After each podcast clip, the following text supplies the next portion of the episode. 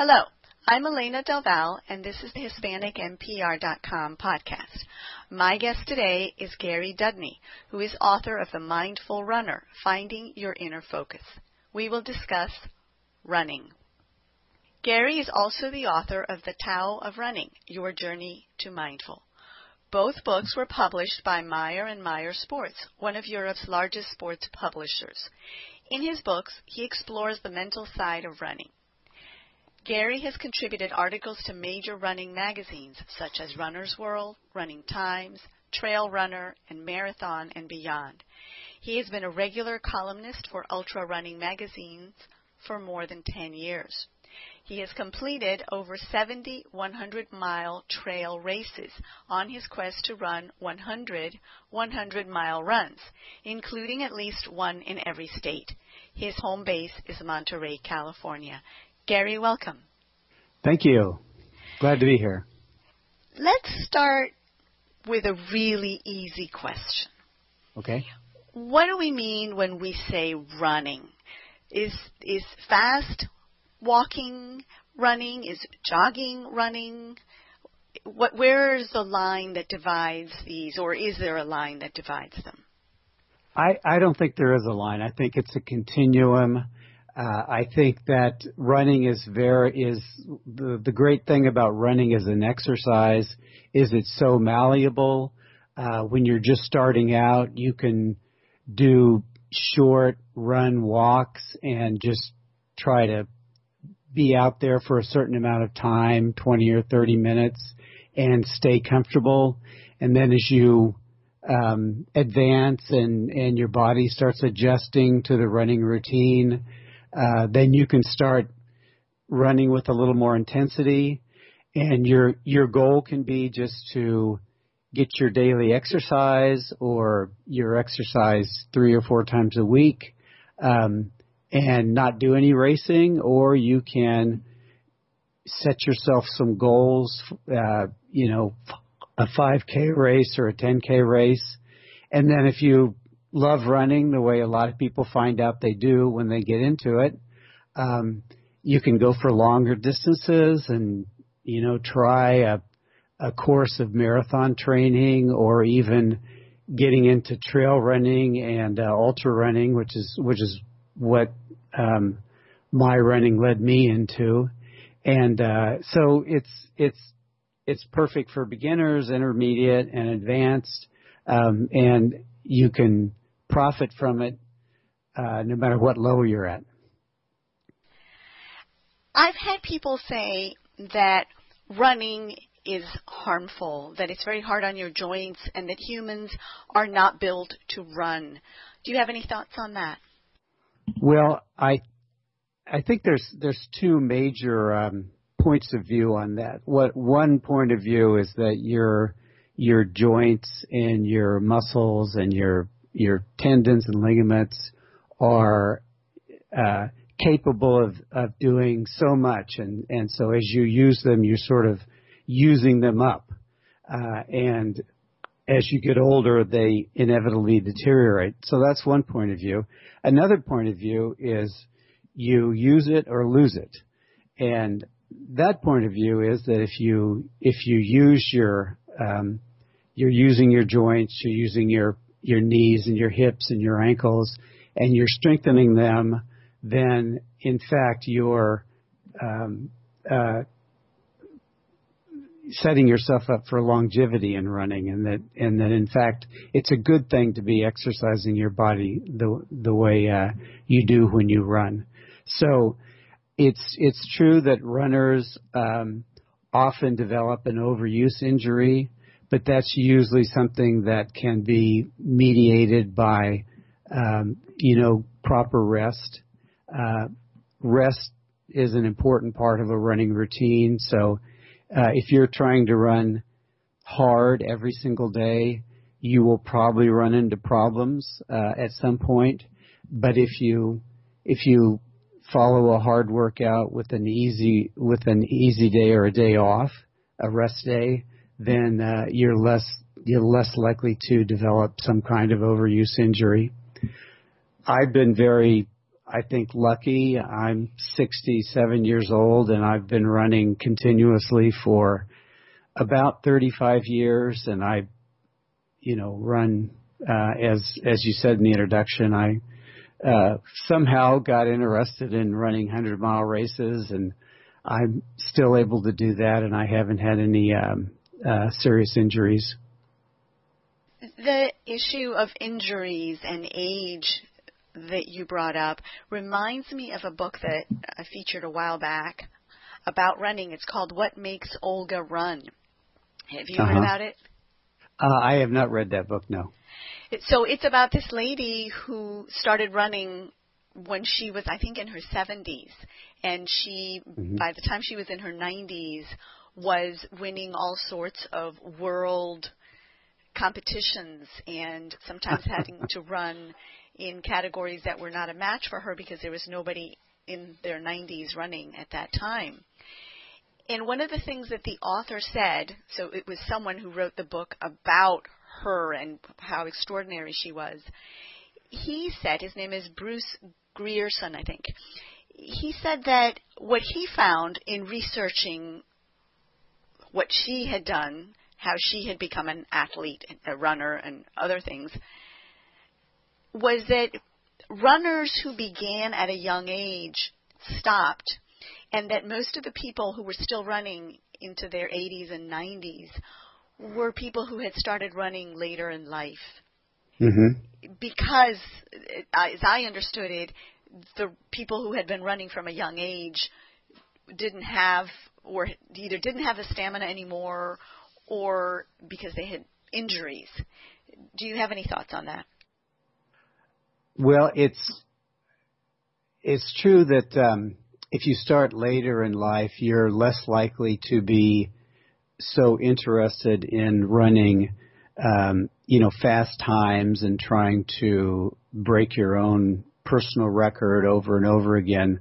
Um, I, I certainly went through, I think, a very common uh, transition where early on in my running, in my uh, 30s and 40s, uh, I was trying to run um, personal records every time I entered a 5K or a 10K, and my training was very hard, very intense. I did a lot of interval training and and that sort of thing, and um, uh, the but then as you age and you you um, uh, get away from worrying so much about how fast you're going and uh, uh, setting records, uh, you uh, you start uh, enjoying the process more, I believe, and uh, you you slow down and you start focusing on other aspects of running uh, besides the time. You you start focusing on all the other things that are going on uh, around you when you're running and enjoying the experience more as an experience as opposed to a uh, chance to, you know, train hard and break a record. And so older runners, I think, that they tend to get it that um, uh, running's enjoyable and it's very fulfilling without the need to uh, be racing all the time. Now, something that you just said reminded me of the question of enjoyment. I have asked runners about the actual experience and how they feel when they're running. Is it something that they really derive pleasure from? And the answers have been varied. Some people say that yes, they love running, the, the act of running. Some people mm-hmm. say no, I don't like running. Running itself is uncomfortable, painful, unpleasant, but I feel good after I run. Mm-hmm. What can you tell us about that? Well, it, it's the the reason I wrote books about running is because um, not because of the the physical aspects of running. Um, you know, running is a is a fantastic uh, way to exercise. It's it's a very efficient way to burn calories, um, and it's uh, it's great cardiovascular um, exercise. But what struck me was um, how good you feel about yourself and how much self-esteem you derive from running. And so that's that's what was interesting to me was what's going on in your mind when you're running uh, on top of the exercise, and why is it that people do feel so good about themselves after after running, and why do people tend to become um, you know runners, uh, capital R? Uh, they they really identify themselves with running, and it becomes a lot more than just a a way to go out and get your exercise. And it, it seems like that happens more with runners than it than it does with someone who like goes to the gym and and um, uh, you know lifts weights or something like that. They don't really identify themselves as weightlifters, but runners tend to be runners and and think of themselves as runners and and derive a lot from that. Um, so that's what that's what my books are all about is is what's going on in your mind and why is it that uh, it's running tends to be such a stress buster and why you derive so much uh, self-esteem and you feel so good about yourself afterwards. And I, th- I think it's it the answer to that is is pretty basic. Uh, while you're out there running, uh, you're doing something good for yourself. Um, running, especially in my estimation, trail running uh, is very rich experience anyway. You you get out into nature and and the, that communing with nature becomes part of the experience. And all the time you're running, especially if you're um, you know practicing some kind of mindfulness where you're you're trying to focus on the experience you're having and you're trying to stay away from thoughts about uh, the next day some some uh, presentation you have to make, or you're you're not thinking about some relationship problem you're having, but instead you're you're out there running, you're doing something for yourself, and all that time that you spend doing that, you're not focused on your problems, and you're not, um, uh, uh, you know, in that in that mindset of um, uh, worrying about what's going to happen to you, worrying, having, you know, anxious thoughts and feeding your anxiety with, with an emotional response. Uh, when you're running, you can avoid doing all that, and then afterwards, you, you, you, you know, you you get that sense that I've done something really good. It it felt good. Uh, I've I've gotten my exercise, and during all that time, I I wasn't experienced the normal stress and anxiety. I used to notice how important it was when I was working to um, get up from my desk at lunch hour and go outside and run. Uh, and it was it was what made my my job uh, really bearable. I was a uh, software development manager and I always had project manager and I always had 10 projects going on at the same time and there was always a million emails coming in and telephone calls and people stopping by my my desk. But at at 12 o'clock I would just exit that world altogether and go downstairs and literally change everything you know take off all your clothes and and put on a, a different set of clothes and then step outdoors. So now you've you've physically gotten away from uh, what you were, uh, you know, your your job and and then if you don't focus on your job while you're out there running, but you're focusing on uh, everything that's happening around you, or maybe you're you're uh, enjoying the company of another runner, uh, all that time, you know, you you get a you're getting a real break from from that job, from the work you have to do. And then it's easier to get back to it afterwards because you've had that that long uh, period of uh, resting your mind from the anxiety that you feel at your job. It, it seems to me when I hear you describe that that perhaps, like with so many other things in life, people come at it from different perspectives.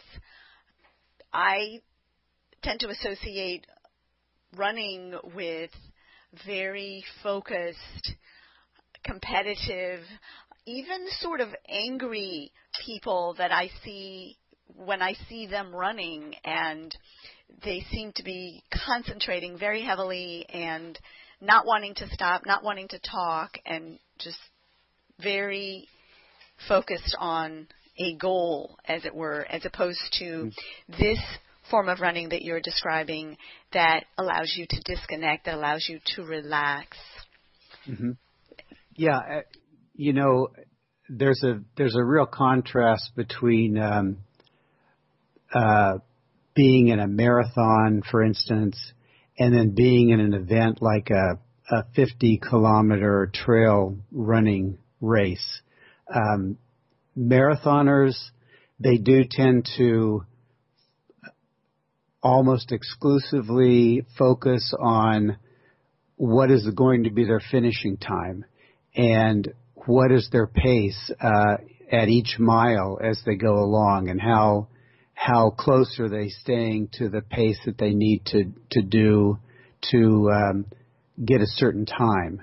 And there's not much talking that goes on and you're basically running pretty much as hard as you can the whole time and all that's fine. I mean, you you um, everybody knows that finishing a marathon is a is a peak experience in your life, sort of a bucket list thing that you want to do, and uh, it is a wonderful feeling. And when you train for a marathon, uh, that's usually the first time you train for a marathon. You're finding out how far you can go and how um, how uh, that your that the limits you you thought you had you don't have. Um, the first time you run 10 miles, you think, "Oh my God, I could never run farther than that." By the way you feel at the end of it, but then then the next weekend you're supposed to run 11 miles and you find out you can do that and then the next weekend you're supposed to run 12 miles and you and you manage to get through that and then you you you know that that's all very rewarding and whatnot but it's in a, um, a 50 kilometer trail race, the whole process is much more relaxed because you know it's going to, you know you're going to be out there for a long time, and a lot of ultra runners, uh, they don't have uh, the goal of a certain time. They just want to go out there and they they want to finish, but it doesn't matter so much how long it takes them to finish. They just want to get through the entire course and there's aid stations along the way and you you stop at the aid station and get something to eat and something to drink. Um, and then you when you hit a hill you walk up the hills because walking up the hills uh, is more efficient than trying to run up the hill. Uh, so it's it's a much more relaxed thing and once you realize that running can be like that and you don't necessarily have to run as hard as you can the entire time, then it it's a more just enjoyable experience. But the people that are racing hard and, and trying for records, they're also getting, you know, something out of that as well. They're they're getting the satisfaction of, you know, pushing themselves to their absolute limits and there's a certain um, feedback I think that you get when you when you push yourself really hard. Um, afterwards, you feel like you've you know you've really accomplished something. You talk about the process of becoming mindful as a runner, going through this marathon phase for speed in the book. And reaching the point where it's not so much about the speed anymore. It's not so much about ticking things off the bucket list, but it's about enjoying the experience, enjoying the environment. Let's talk a little bit about the marathon aspect of it. So you're looking at about 26 miles. Is that the average marathon length? Yeah, marathon is uh, 26.2 miles. What, other than saying I did it, what is the appeal I mean, the the record, as it were, for a marathon has been established for a long time. The chances that the average person is going to beat that record are pretty low. Is it about beating your own speed? Is it about being with other people on a crowded street and getting to the finish line? Tell us a little bit about that, if you would. I think the mystique of the marathon and why it becomes a goal for so many people and why um, it, you've seen such a proliferation of marathons around the world is it's just the the idea that you're going to run that far. Um, 26 miles is a long ways. There's there's no way you're going to run that without considerable sacrifice and and and pain um, that you're going to have to endure. And I think everybody who um, who trains for a marathon and finishes one, they they have that sense of having accomplished something that uh, they first would seem sort of unimaginable to them, and so you you build the sense that you're um, uh, you're a you're greater than you thought you could ever be when you finish that uh, marathon. And I, I think that's what that's what drives people to um, want to do that distance. And um,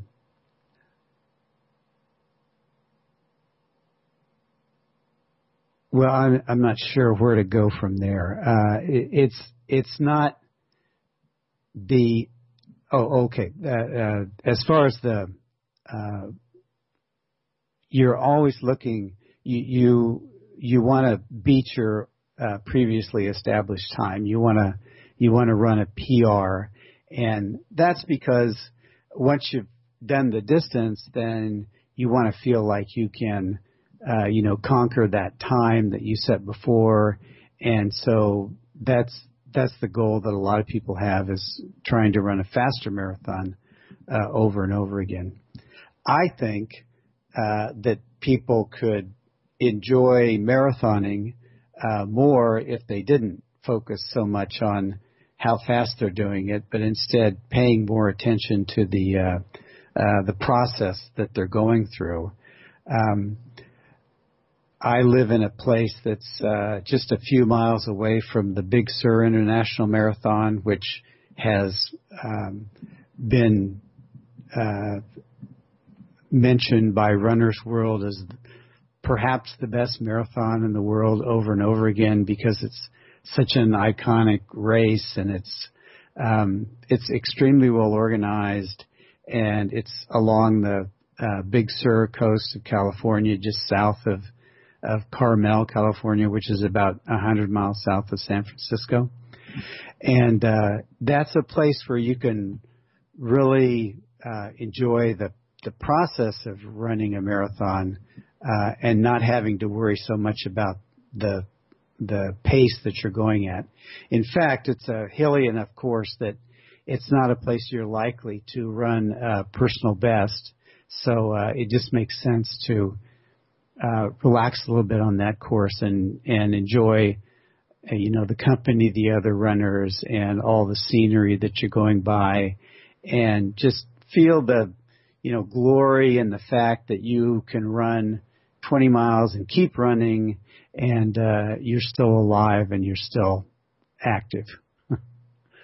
yes, I have to say your description of that particular one sounded very appealing. It made me want to go visit the area and see it through your eyes. And of course, some of the areas that you get to go in when you are in a marathon are often areas that you can't visit on your own because they're normally closed through traffic. There's streets that are shut down that, for purposes of the marathon, become available to runners. Is that right?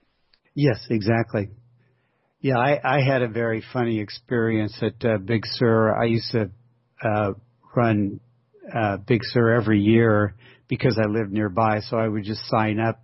As soon as the race was over, I'd sign up for the next year. So I, I ran year after year and I had run um, a time of 3:39 one year, and at the time that was my my best time there, and um, I was it was back when I was very intent on uh, running a faster time.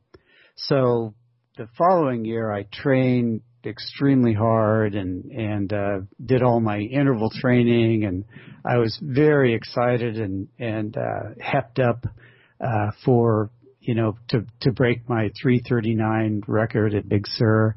And uh, uh, w- the race started, and it, you you start on a two lane highway um, in the redwoods uh, down at um, the Big Sur Station is what it's called, and it's a little crowded. There's there was like 5,000 runners are there, um, all starting at the same time on this highway, and I'm running along, and I was trying to maneuver to get around a slower runner, and I I managed to uh, get tripped up, and I turned my ankle, al- almost fell down, didn't quite fall down, but uh, uh, I turned my ankle very badly, and so I I was I thought I was out of the race, but I I kept going and I limped along, and it took about ten miles before it eventually stopped hurting. But of course, that had had slowed me down uh, quite a bit.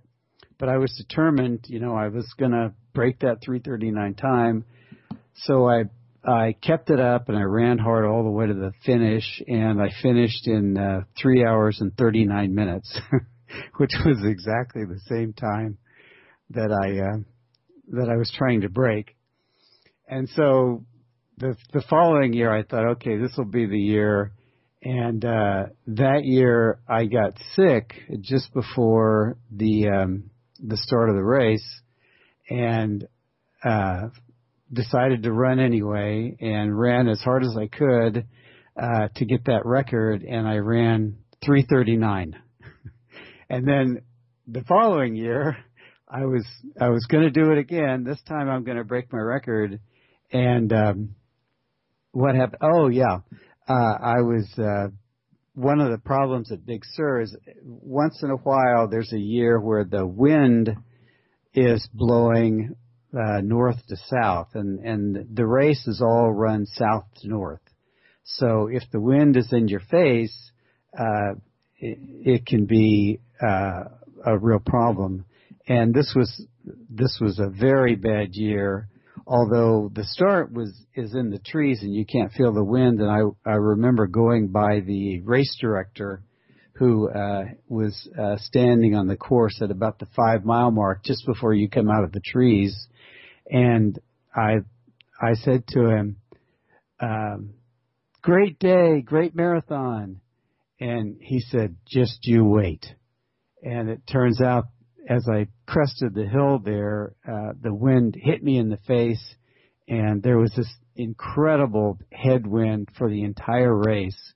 Well, for the next 20 miles or so, and um, my time at the end was three hours and 39 minutes. so I, I could never break that record. By contrast, your description of the New York Marathon sounded grueling and downright unpleasant. So not all marathons are created equal. There's a huge difference between this placid, beautiful setting that you describe in the Big Sur area and the New York Marathon, for example. Yeah, that's the New York Marathon is of course the classic urban marathon, and um, the logistics of getting to the start when there are, I don't know, fifteen or twenty thousand runners, something like that, are are enormous, and so you wind up taking as long to get to the start of the race as it takes you to actually run the race. And then in New York, you're you're standing in lines a lot before the race and after the race. So um, there, it was an interesting experience. But what I took away from that was that um, you know staying in my mind and not not worrying about how fast I was going, but just uh, taking in the whole experience of what it was like to to run the New York Marathon um, was very very rewarding. And and if I was, you know, some people they want to go there and they want to run their best race ever there, and so they might go to all the trouble of traveling to that city and running that race and and then because they didn't um run a certain time they're very disappointed and, and it becomes a big negative negative experience for them. And that's just not something that's uh necessary i think and and very counterproductive. I might mention that um you know marathoning there are clubs now where you join a club and the the focus of the club is to um, facilitate getting everybody uh, traveling all over the world, going to classic marathons uh, all over the world, and I I really those people just seem to be having so much fun because it's something I learned is is combining the experience of traveling to distant places and then running a race while you're there is um, very rewarding, and it's it's you it's using running to you know expand your life and expand your um, uh, all all your possibilities. You talk about pain and pushing beyond your boundaries beyond what you thought you could accomplish. And that, of course, leads to this sense of accomplishment and this exhilaration and the desire to continue doing more of this. What do you say to people who express concern when they see runners or athletes who are hurting themselves and continue? Is at what point is the injury or the pain acceptable and at what point is it too much? Well, whenever I talk about um, dealing with pain and learning how to uh, run through the pain, and for instance, uh, in in a hundred mile race, uh, it's inevitable that uh, you're going to go through a lot of suffering uh, a lot of muscle soreness and sleep deprivation and um, uh, blisters and all those sorts of things. But whenever whenever I'm talking about using a mindfulness technique to um, accept and deal with the pain in running, I'm not talking about where you have an actual injury. When when any time that you have uh, an actual injury or symptoms of something that are ominous, then you should stop and if if you know not push yourself through it. And if it's bad enough seek medical attention. Um, so that would be like if you started feeling uh, very faint like you you might pass out or if you've if you've fallen down and and hurt yourself, um, if you're you know you stop uh, being able to uh, go to the bathroom, uh, anything anything like that, uh, a sharp um, any sharp pain that is not uh, you know if you have a muscle pain and it's not uh, moderating at all, if it's if it's growing worse and worse the farther you go, then um, those are all reasons to stop. And and stopping is you know not finishing a race is not a big deal. You can always come back to that race. You can always run another day. Uh, but if it if you suspect that you have injured yourself, then it's time to back off and and um, uh, you know run uh, come back to that race a year later or, or whatever. But the kind of the pain I'm talking about is just the uh, the normal pain that you get when you've you know run a long distance. Any any time you run a marathon, um, somewhere up around the the middle teen miles, around mile 15, 16, 17, things are going to start hurting. And of course, you've all we've all heard about hitting the wall at mile 20 and those last six miles are, uh, you know, you're it's very hard to push yourself when um, uh, you when you feel as bad badly as you do. Um, but that's the kind of pain I'm talking about. Uh, dealing with feeling very tired or very sore, but when nothing's actually wrong with you, it's just that uh, running has uh, lost its charm, and um, you're starting to feel desperate about wanting to quit and uh, wanting to stop the the way you feel and and lay down. Um, those that kind of pain is something you can deal with. You can actually do something about it. And uh, there's a mindfulness technique that's that's uh, mindfulness. In fact, was originally created as a way to deal with chronic pain. Um, so there are there are techniques to use to um, the, the the critical thing is is to face up to the pain and and to take it head on and not to if you try to ignore uh, a painful feeling and uh, or you uh, you try to run away from it or you try to pretend that it's not happening all that's just going to make it more seem more intense and uh, more debilitating. So the first thing you you have to do when you you know you're in mile 20 of the marathon and you're you're feeling really bad you have to acknowledge that okay i'm not comfortable anymore. Uh, there there is there is a problem. I do feel like i want to quit and i do feel a lot of pain in my thigh or whatever.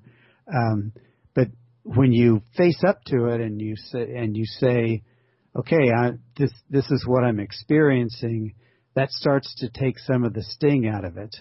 And then what you want to do is is focus on it for a while. You know, give it its due. Let it um, sort of sink down into the pain and and analyze it. You know, how does it really feel? Is it is it a burning sensation? Is it a sharp uh, sensation? Um, uh, is you know, it's is it you sort of realize that it's not killing you, it's just making you uncomfortable. And you can start sort of dealing with, you know, can I, can I deal with this level of discomfort? And usually when you faced up to it and, and felt like, um, you know, it's not the end of the world. You're not storming the beach at Normandy on D-Day. Uh, you're just in a race and you don't feel as good as you used to. Uh, then you can, accept that it's happening to you, and once you've accepted it, you try to just let that, um, just let it move to the back of your mind and try to focus on all the other things that are going on around you. You know, the motion of your body, the swinging of your arms, the your feet hitting the the pavement, the all the things you're seeing and hearing, and the other runners, and you know, focus on all those other things that are happening to you and you can you can sort of get the pain to recede into the background. And once you realize that you can deal with it and you can keep going then that's that's positive feedback for you. And then when the pain sort of reasserts itself on your thinking you go through the whole uh, process one more time. And uh, it's amazing what you can what you can find you can deal with um, once you're honest about the fact that it's happening to you. Pain where? Tell us a little bit more about what pain you're referring to and how intense that gets. Well, something, okay, something like a blister. Um, a blister hurts and it hurts a lot and it, it, it's a sharp pain and it's very intense, but it's not doing anything. It's not harming you in any way whatsoever. It's just it's just the kind of pain that you know if you if you, well first of all if you experience if you're ha- if you have a blister then you want to uh, stop and get it taken care of if you can. I mean if there's aids if you're in a a long trail race or something like that and there are aid stations then uh, you want to stop and do something about it. Um, but then once once you've you know popped the blister or gotten gotten the blister treated or whatever, it's still going to be painful, but it's not pain that is uh, hurting you in any way. It's just something you want to deal with and uh, try to let the whole rest of the experience of running in that race or running on that trail um, be more important to you than the fact that you're in a little bit of discomfort. Um, getting very tired during a, a race is is the sort of thing that you can overcome with that technique. Uh, just your muscles getting sore, um, that's something you can overcome with with that technique. Tell us about the 100 mile runs or the 100 mile races. Are you running 100 miles without rest? Is this consecutive? Is there a break? What do you do for bathroom stops? Do you sleep? Yeah, I you, you sort of I feel like I sort of need to explain why anybody would run a hundred mile race. Um, uh, I'll just I'll say this about uh, the hundred mile races. It's always an enormous challenge, no matter how many times you've done it.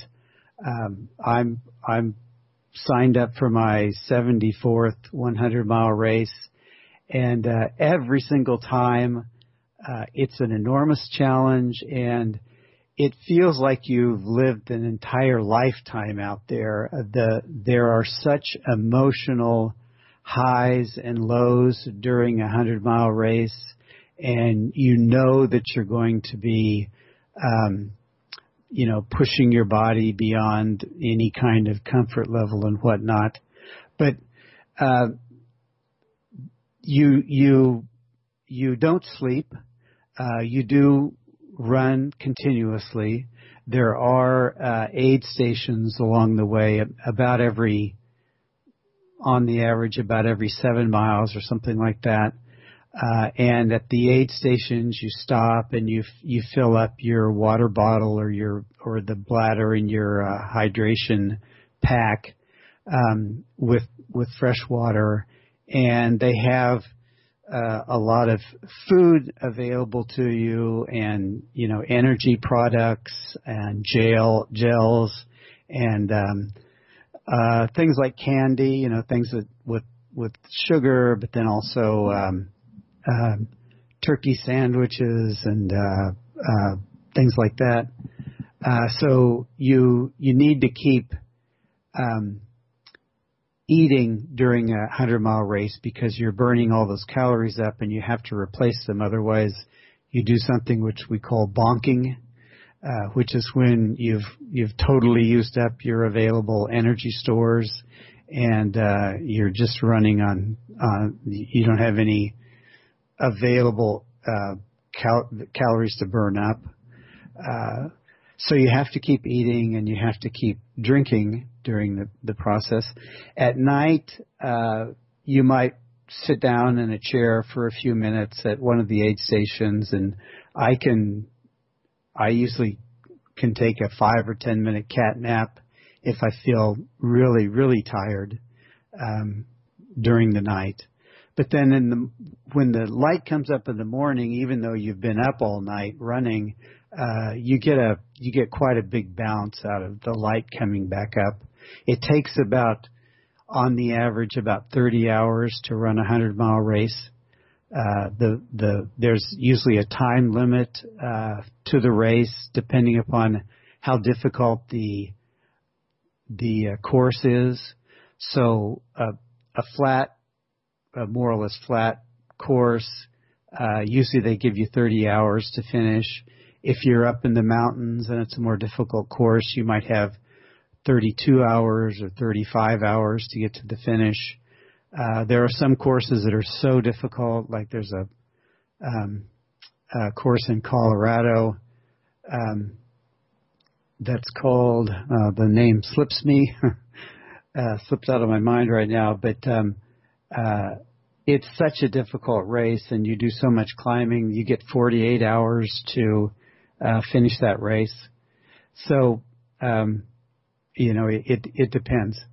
But of course, finishing a 100 mile race is, uh, is a, a emotional high. And, um, like I said, I like to focus on the whole experience of doing a race. So I usually, I usually travel to these races and uh, meet a lot of runners beforehand. I, because I'm an author, I usually uh, arrange with the race director to um, sell my books at the uh, uh, packet pickup meeting that usually happens the day before the race, so I get a chance to talk to a lot of people. And then out on the race course, you you meet a lot of runners, and um, you're seeing a whole new area every time you run. If you're if you're traveling around to new races, and that's that's very exciting to me. And so by focusing on the experience uh, and knowing how to deal with the with the painful aspects of running, um, I'm usually I usually make it to the finish, although you don't always make it to the finish. There are so many things that can go wrong in a hundred mile race, uh, but it's uh, it's just a great way to spend my retirement going around to these races. When you run or engage in endurance training, your body diverts your blood to the muscles that are necessary to do whatever it is you're asking of it, mm-hmm. and away from your internal organs, such as those that are involved in digestion. Mm-hmm. And so, one of the things that comes to my mind is once you get to this bonking place where you have run out of the energy that you had when you started out the race, and you are in need of replacing that energy, but your blood is being used otherwise and your digestive system says, no, no, no, don't send any food this way. We can't process it. Mm-hmm. That could be a challenge. And I remember from your book, you talked about how you couldn't eat. Tell us about that, if you would. Yeah, nausea is a um, a pretty common thing to happen to you in long distance races. Although uh, I experienced it sometimes when I used to run very hard in marathons. Um, but yeah, it's a it's it's a byproduct, I think, of of the fact that uh, your digestive system is not functioning at at full capacity when you're running because your your body's engaged elsewhere. Um, so to counteract that, there are uh, products that uh, long distance runners use, energy gels, uh, energy drinks, which are designed to be very easily digested, and that that way you can continue getting um, the calories in, uh, even though your digestive system isn't working that efficiently.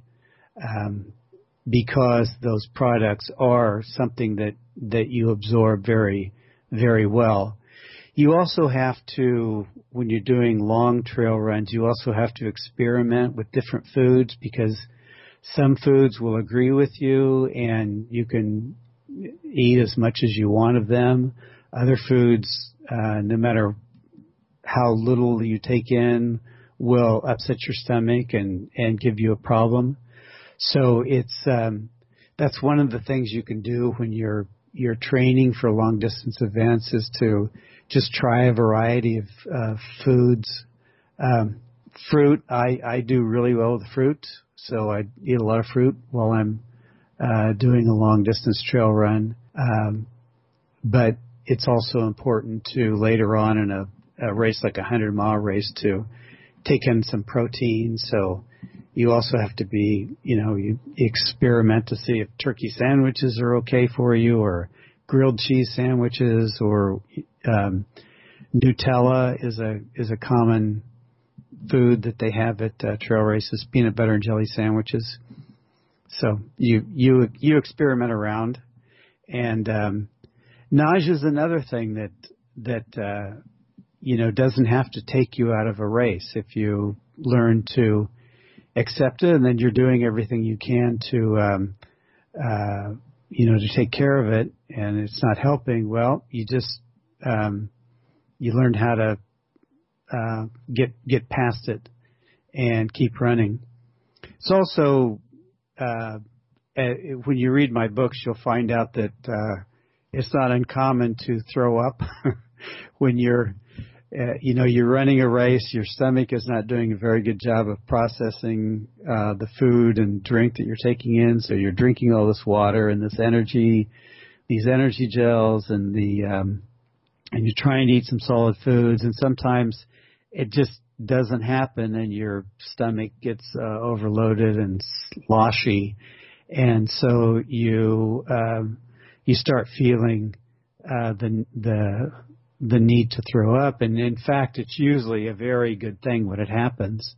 Um, if you can get past the just the the um, visceral uh, bad feeling that you get from throwing up, but it usually sort of resets your whole um, mechanism, and you can then start sort of building back up from there. And uh, it, it's definitely not something that needs to take you out of the race. It's it's an, another sort of thing that you can use your mind to overcome, and um, uh, it's it's just amazing how much your mind plays in the whole process of of running. Um, I say that uh, there's a there's a a saying among runners that uh, running is 50% physical and 90% mental. And I've certainly found that to be the case. It's, it's all in your perspective and your, the framework that you have in your mind, what kind of experience you're going to have when you're out there running. Tell us about trail running and ultra running. Speaking of 90% mental. Yeah, trail running is uh, actually uh, probably a better workout than uh, if you're running on roads. I mean, if you haven't tried trail running, you should definitely uh, get out there and try it. Um, you know, when you're running on a road, it's it's a flat surface, and you're you're taking your muscles through exactly the same path over and over and over again, and so you tend to to build up those muscles running in that um, way uh, to the exclusion of anything else, and so you're not a very versatile runner. Whereas on a trail, the you know the surface is um, uh, constantly changing, and the and there's more uh, hilly areas and whatnot, um, and so you're you're moving your muscles and your connective tissue through a much uh, greater range of motion, and you're you're strengthening all the stabilizing muscles uh, in your knees and your hips and your ankles. And so uh, a couple of miles on trails is actually a, a better workout than a couple of miles on on the road in that respect.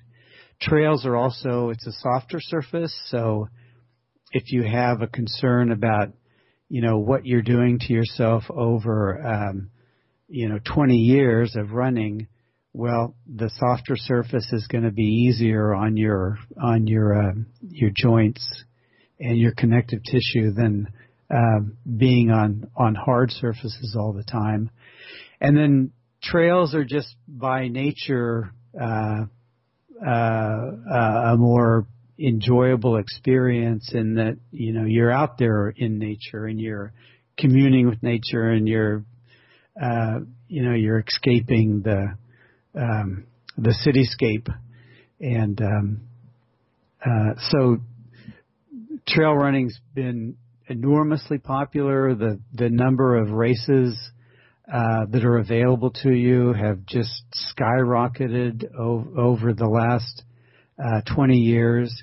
And it used to be that most trail runs were um, long distance races, but now uh, trail running companies that put on a lot of races are doing all sorts of uh, uh, lots of shorter distances on trails.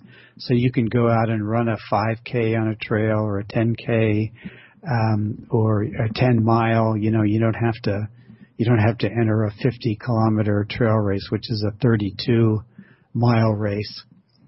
That, by the way, is anything over 26 miles is considered ultra running. So that's that's the difference between marathoning and ultra running is when you get beyond 26 miles.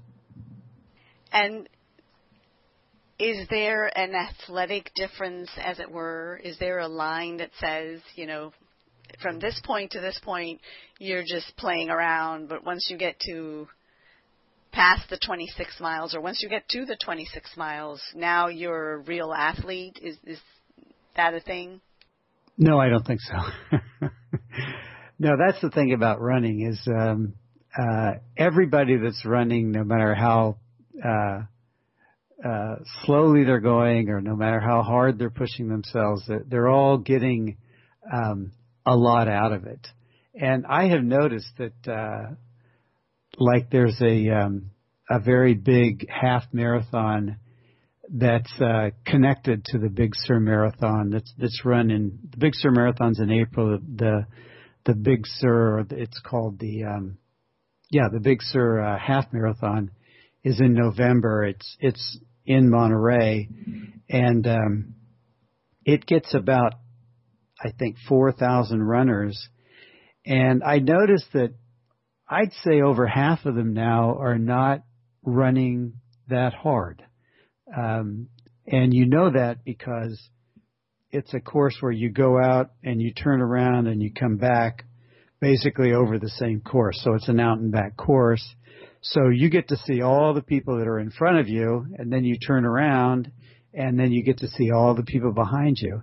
And I was, uh, it, it used to be, um, back in the 80s and, it, well, back in the 80s, early 90s, that, uh, everybody was running hard, um, that you saw, wh- whether you were going out or coming back in. Uh, but nowadays, you see that uh, half the runners are there's a lot of walkers. There's a lot of people just you know just jogging along, just relaxing and and talking and in groups, enjoying themselves. And uh, you know they're having a great experience too, even though they're not having, you know, they're not trying as hard as they can to get to the finish. What kind of a cost are we talking about in terms of time? Because you have to practice or train. And in terms of out of pocket cost because you have to pay every time you enter one of these marathons or one of these trail runs and ultra marathons. You also have travel expenses. Tell us a little bit about that if you would yeah uh, as far as the training time um, you know you're you're doing yourself a lot of good if you're only going out and running uh, three or four times a week for say 30 minutes. Um, if you're doing that much, then you are you are giving yourself a real cardiovascular gift, um, and not even running that hard. I, I mean, you if you're just uh, running and walking for 30 minutes four times a week, then you're already way ahead of the curve as far as uh, getting getting yourself fit and um, uh, you know you run a little harder and you can start losing weight.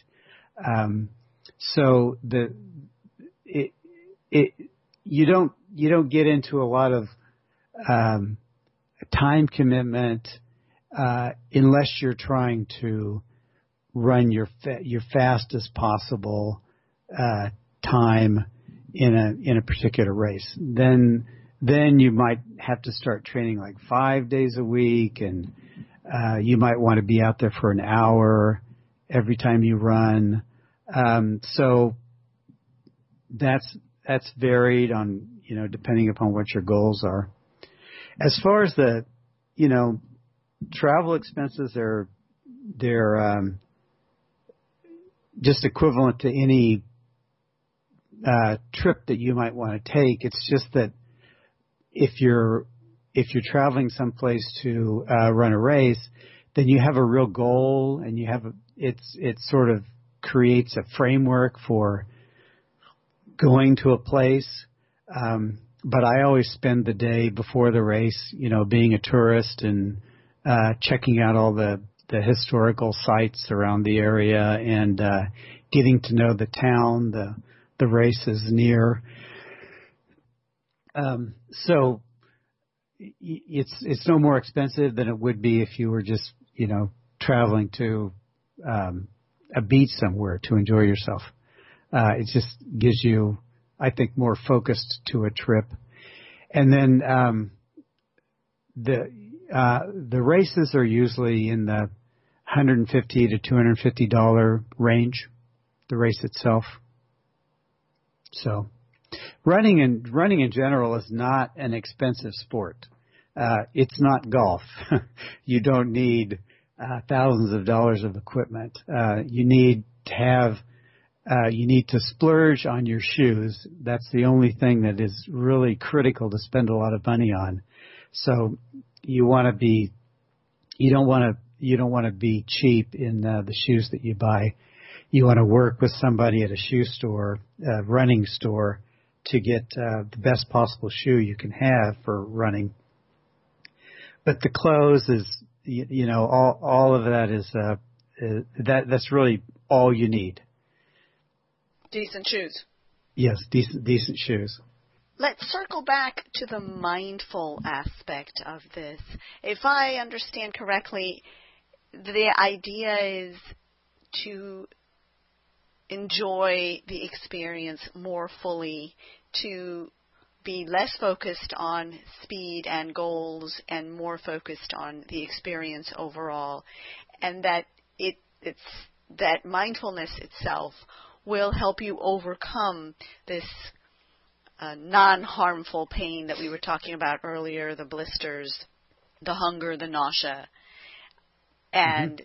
complete even the extended running beyond the, the marathons is that right Yes, and you know, mindfulness it, it's not just overcoming the pain, but um, the what I found was that mindfulness is uh, and running are very closely um, are, are very complementary to each other. Because I think that like I was saying before, I think one of the keys of getting um, uh, uh, stress reduction out of running is that you're you're uh, focused during your run on just what is happening around you and the experience that you're having right then, and all that time spent doing that is time where you're not spent um, worrying about your problems and and feeling the anxiety of that you just feel on a, on a normal basis. And mindfulness is the same thing. I mean, the simple definition of mindfulness is uh, a focused attention on the present with acceptance. So a focused attention on the present with acceptance. So mindfulness, when, when you practice mindfulness, you can be doing anything. You can be running, you can be um, working in the garden, you can be sitting at your desk, uh, the idea is to focus on the present, focus on all the details of the things that you're doing, um, the, the the activity that you're engaged in, and then when you have thoughts that are taking you away from the present, like oh, what about that meeting I have to get ready for tomorrow? Um, you accept the fact that that thought occurred to you, and then you just sort of let that recede to the back of your mind like pain, and um, then you get back to focusing on whatever you're doing. And what that tends to do is whatever you're doing becomes a more rich experience for you. You notice more of the details. You're more you're more sunk down in the experience that you're having, and in a way you appreciate the things around you. The you appreciate more the richness of, of life. Well, when you're out there running, that there is such a rich experience going going on. All the things you're seeing and smelling and um, feeling the motion of your body, um, feeling your heartbeat, uh, the positive feelings you're having about being out there and doing something for yourself. Uh, so when you practice mindfulness while you're running, it just there's there's so much you can be concentrating on, and it takes you so far away from your uh, you know your day to day worrisome existence.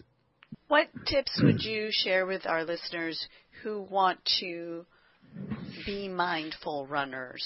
What three suggestions to get people who are already running to be more mindful, or perhaps people who want to start running to be mindful when they're running? Well, I think what I just said was the the the basis of it. You it gets better with practice. So when you're when you're out there um, running, uh,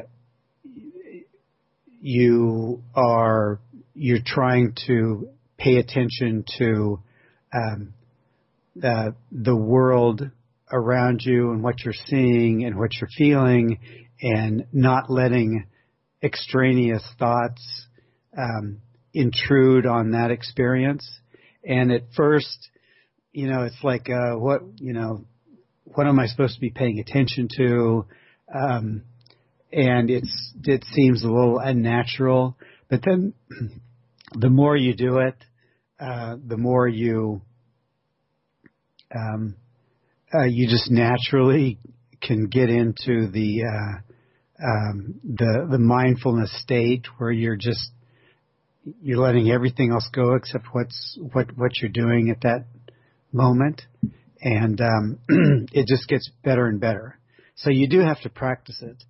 And then when you're, uh, like the, the painful, the, the, uh, process of dealing with pain, that's also something when you're, um, when you're out training and you start feeling discouraged or you start feeling um, tired or you want to drop out of a workout because you're not having a great day, that's a good time to to try that technique of dealing with the pain because later on in, in a race you don't want to be trying to do that for the very first time because it's going to seem unnatural and, and to you. But if you practice it while you're training then it's it's it becomes more something that you can it becomes more of a tool that you can call on when you're going to need it later on in a race. Thank you, Gary, for joining us from Monterey, California. Uh huh. And to our audience, you have been listening to Gary Dudney, who is author of The Mindful Runner Finding Your Inner Focus, who discussed running. Please share your suggestions, questions, and ideas by leaving a comment on the HispanicMPR.com website. If you or someone you know would like to be on the show, you can email me directly at editor at HispanicMPR.com. That's editor at HispanicMPR.com.